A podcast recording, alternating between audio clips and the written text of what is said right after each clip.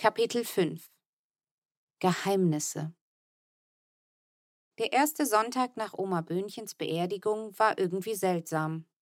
Es war kein besonderer Sonntag wie Ostern oder Pfingsten oder so, aber irgendwie war doch alles anders als sonst. Oma Böhnchen hatte schon eine ganze Weile nicht mehr an den Gottesdiensten teilnehmen können, und Papa und die Gemeindeältesten waren immer mal wieder zu ihr ins Krankenhaus gefahren und hatten mit ihr dort Abendmahl gefeiert. Außerdem hatten wir jeden Sonntag nach dem Gottesdienst eine CD der Sonntagspredigt mitgenommen, die einer aus unserer Familie dann im Laufe der Woche bei Oma Böhnchen vorbeibrachte. An diesem Sonntag nahmen wir keine CD mit nach Hause. Stattdessen aber einen großen Aktenordner. Und Bruder Kleinschmidt, wie meine Eltern ihn manchmal nennen.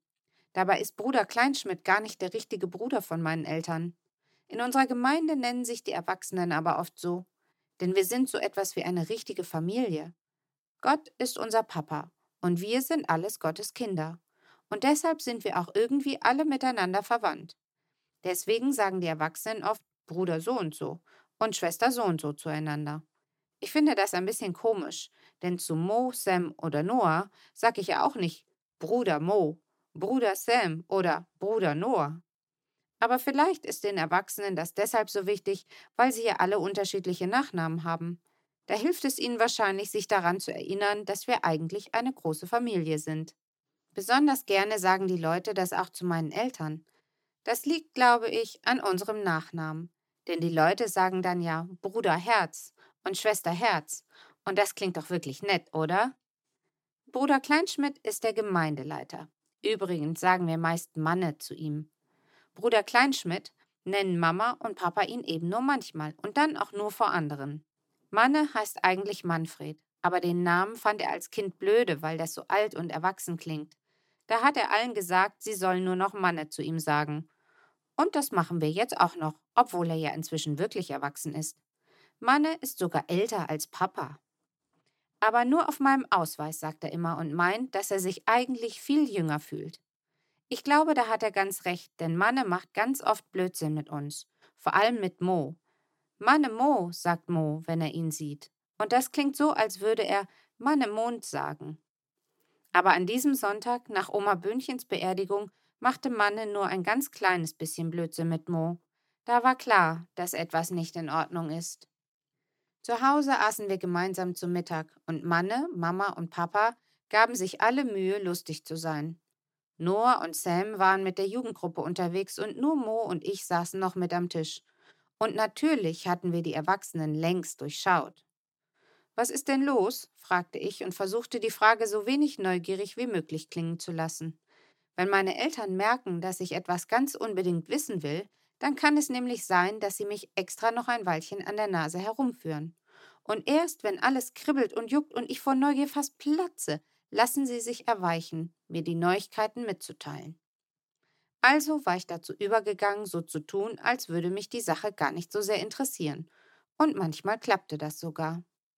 Allerdings hätte ich mir an diesem Tag gar keine Mühe geben müssen, denn Papa sagte gleich, Fine, das ist jetzt nichts für Kinderohren.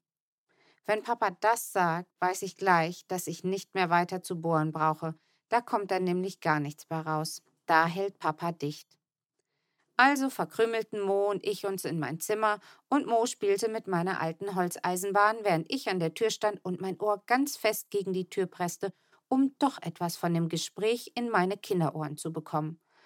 Aber die Stimmen klangen nur ganz dumpf und ich konnte wirklich keine einzige Silbe verstehen. Als ich fast schon ein wenig kribbelig wurde, fiel mir ein, was ich letztens in einer Detektivgeschichte gelesen hatte. Da hatte der Detektiv ein Trinkglas genommen und es mit der Öffnung gegen die Wand gedrückt. Und dann hatte er das Ohr auf den Boden des Glases gelegt. So konnte er alles prima verstehen, was im Nebenzimmer gesagt wurde.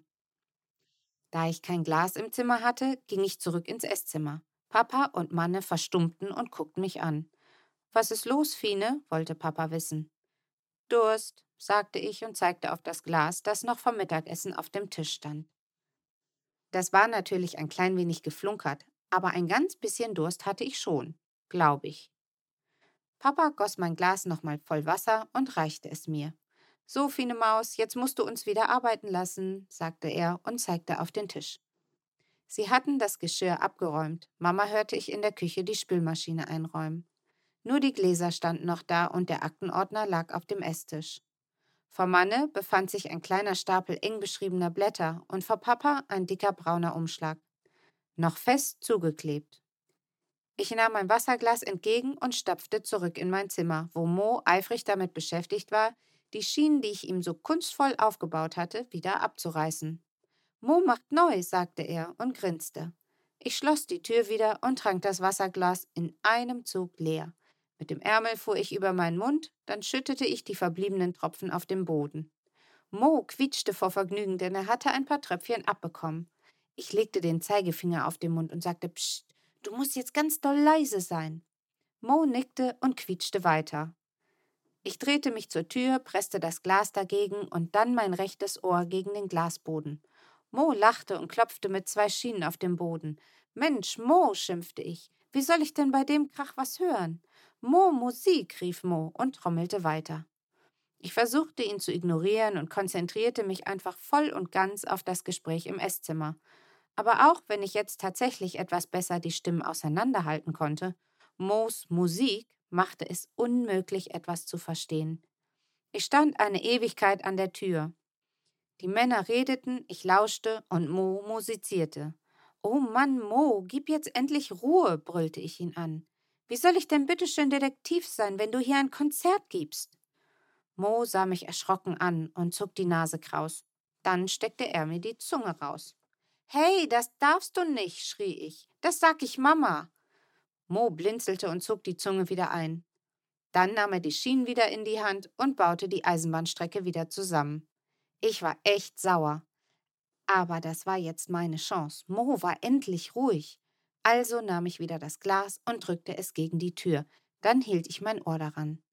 Erst hörte ich gar nichts. Dann klapperte irgendetwas. Ich presste das Ohr noch fester gegen den Glasboden. Da ging plötzlich die Tür auf und ich bekam das Glas ordentlich und mit viel Schwung gegen mein Ohr gedonnert.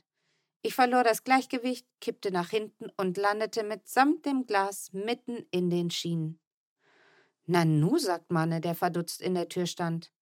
Manne Mo, sagte Mo. Mist, sagte ich.